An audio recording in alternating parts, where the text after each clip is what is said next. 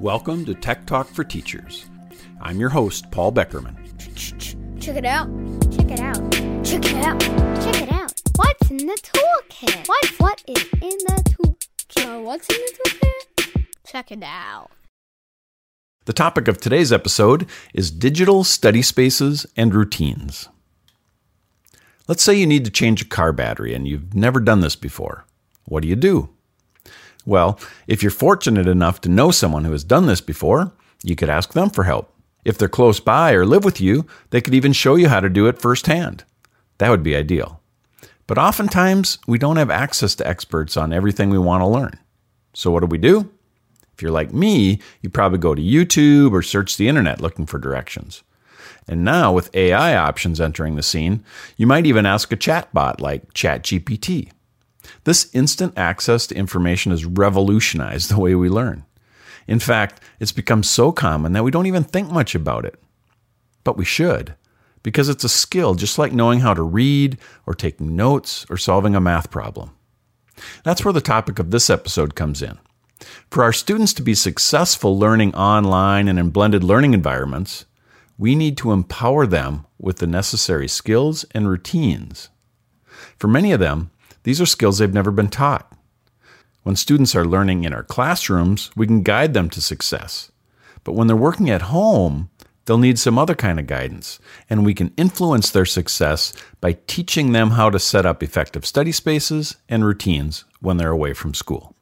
How do I use How do I use this? Integration inspiration. Integration ideas. Let's look at five tips that you can share with your students and their families.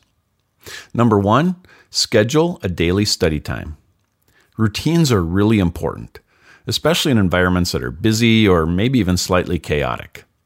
If you can help students schedule a time to study each day, it can become a habit for them.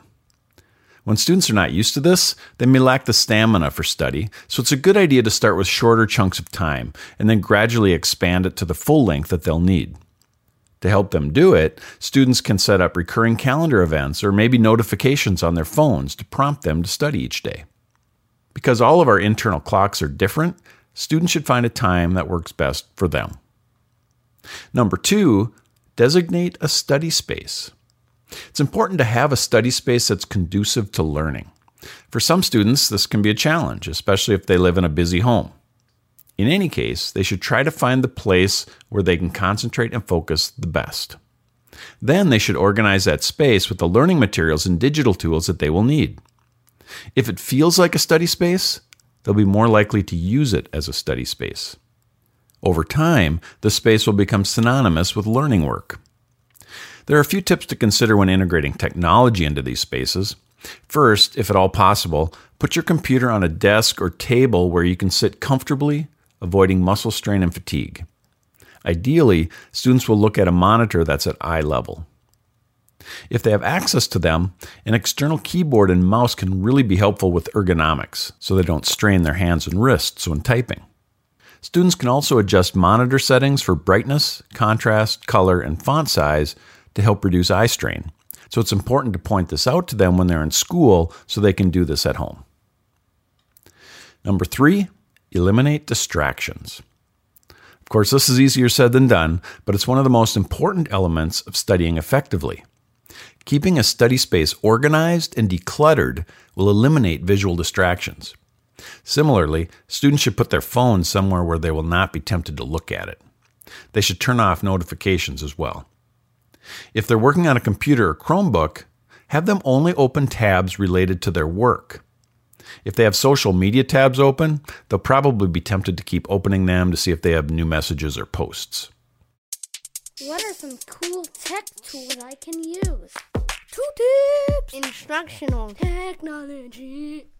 If they still find themselves distracted by non study technology, there are a few digital tools that they can try. Mute Tab is a Chrome extension that they can use to mute social media tabs. Offline mode is available for Google products, so if they're distracted by the internet, they can work on their Google Docs without having live internet going. This can reduce those incoming distractions. Stay Focused is a website blocker that they can also turn on to keep them from going to distracting websites. And then there's music. This can be a tricky one because students love their music. However, research shows that listening to music with lyrics taps the brain in the same area that we use to read, listen, or view. This reduces our ability to focus on what we're studying. If students find that music helps them shut out some of the background distractions around them, which can be very helpful for some students, encourage them to listen to music without lyrics if possible.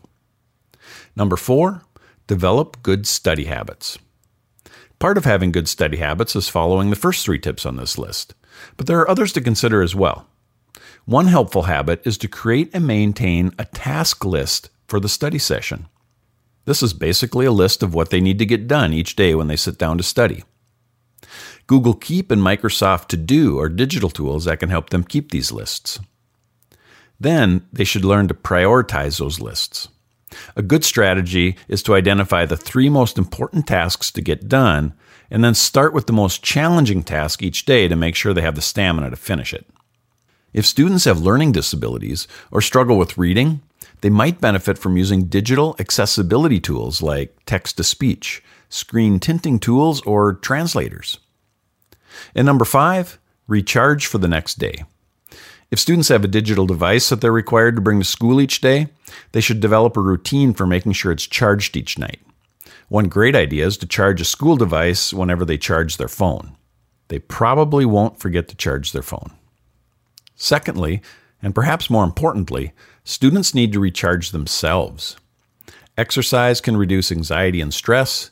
Eating well and drinking plenty of water can help refuel their growing bodies. And getting plenty of rest can help keep their brains functioning well. Putting cell phones away before going to bed can really help with this. Everyone will need to find a system and approach that works well for them. And these five tips are places where students can start. We've created a free study spaces and routines flyer that include these five tips, and you can share them with your students and families. It's available on our website at avidopenaccess.org. You can find it by searching for the article Establish Digital Study Spaces and Routines. And remember, be sure to join Rena, Winston, and me every Wednesday for our full length podcast, Unpacking Education, where we're joined by exceptional guests and explore education topics that are important to you. Thanks for listening, take care, and thanks for all you do. You make a difference.